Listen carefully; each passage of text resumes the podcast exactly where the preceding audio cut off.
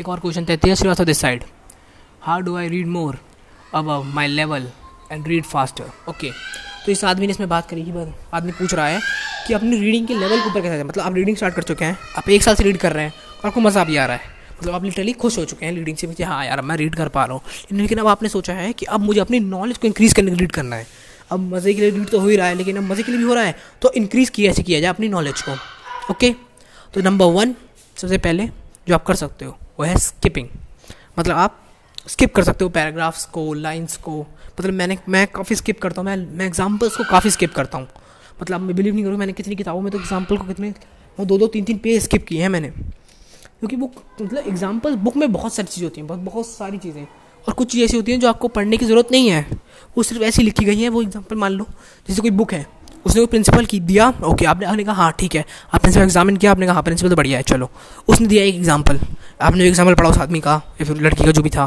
ठीक है, फिर उसने देखा एग्ज़ाम्पल फिर उसने एक और एग्ज़ाम्पल नहीं कहूँगा मतलब उसने दस एग्ज़ाम्पल दे दी उस प्रिंसिपल को प्रूफ करने के लिए कि हाँ ये प्रिंसिपल राइट है। लेकिन आप तो प्रूफ कर चुके हो ना, आपको तो पता है कि प्रिंसिपल राइट है। तो वो दस एग्जाम्पल्स पढ़ने का कोई फ़ायदा नहीं। या तो बीस से एग्ज़ाम्पल पाँचवा, छठा नंबर का एग्ज़ाम्पल पढ़ लो तो पहला पढ़ लो दस दसवा पढ़ लो।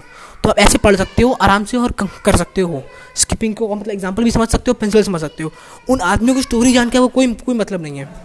यही मैंने क्रशिंग इट में भी किया था। क्रशिंग इट जो है वह गैरी वेनरचक की है। उसने मैं हमेशा एक प्रिंसिपल अप्लेन की मुझे उनके प्रिंसिपल्स बहुत बढ़िया लगे, बहुत ज़्यादा बढ़िया लगे। मतलब मैंने प्रिंसिपल काफ़ी अप्लाई भी कर रहा हूँ। मतलब अभी तो मैं अपने ऑनलाइन में काफ़ी अप्लाई भी कर रहा हूँ प्रिंसिपल्स तो ठीक है तो मैंने उन्हें क्या लेकिन उसने हर प्रिंसिपल के बाद दो या तीन पेज के एग्जाम्पल्स दे रखे हैं। अब मैं उनके थोड़े थोड़े एग्जाम्पल्स पढ़ रहा हूँ बीच बीच मैंने कहा हाँ ठीक है, समझ आ गया। चलो हटाओ। फिर समझ आ गया। हटाओ। तो ऐसे करने से बुक मेरी जल्दी खत्म हो गई। मेरी बुक जो एक हफ़्ते में खत्म होनी थी, वो मेरी तीन या चार दिन में ही खत्म हो गई। तो मेरे को ये लगता है काफ़ी अच्छा एफिशिएंट मेथड है। लेकिन आप तभी कर पाओगे जो आपको पता हो कि कहाँ स्किप करना है और कहाँ नहीं करना है। ऐसा नहीं है कि एग्ज़ाम्पल जहाँ पढ़ रहे हो, पहले प्रिंसिपल स्किप किए जा रहे हो तो दिक्कत हो जाएगी। ठीक है? दूसरा स्टार्ट विद मिडल यानी ये तो मैं एक्सप्लेन नहीं कर सकता। मतलब मैं इसको एक्सप्लेन करने की काफ़ी कोशिश कर रहा हूँ, लेकिन देखो, हमेशा टेक्स्ट जो लिखा है टेक्स्ट स्टार्टिंग में होता है एंड में होता है। तो स्टार्टिंग और एंड मत पढ़ो। बीच से पढ़ना स्टार्ट करो टेक्स्ट को। क्योंकि आपको पता है इज़ एम आर उसको पता चल जाता है कि कहाँ लगने वाला है, क्या हो रहा है। इज़ एम आर उसको पता है। मेन कॉन्टेक्स्ट पढ़ो उसका तो एक पेज में एक पैराग्राफ ढूंढ लो जो मेन कॉन्टेक्स्ट बता रहा हो। पूरे पेज का या पूरी बुक का। वो पूरी बुक का तो नहीं बताएगा। पूरे पेज का जो मेन कॉन्टेक्स्ट बता रहा हो, उसको पढ़ लो, पकड़ो और उसे पढ़ो। इससे आप उससे आप मेन बात को तुरंत पकड़ पाओगे।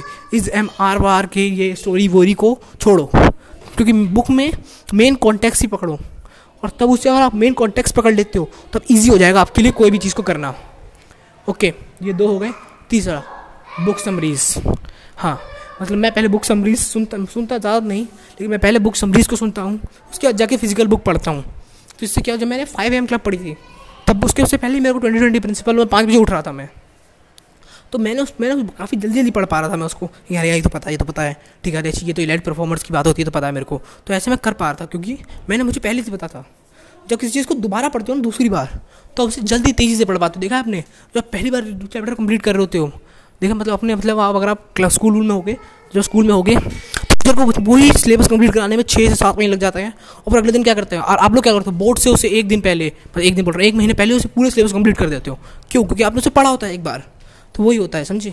आप समरीज को पहले ही सुन लो, उसके बाद फ़िज़िकल कॉपी पे जंप करो। तो ये भी एक अच्छी ट्रिक है। तो मैंने, यही मैंने कोरा के क्वेश्चन नंबर एपिसोड थ्री था। दो दो क्वेश्चन मैं पहले कवर कर चुका हूँ और ये तीसरा क्वेश्चन है। तो thank you Tej Srivastava signing out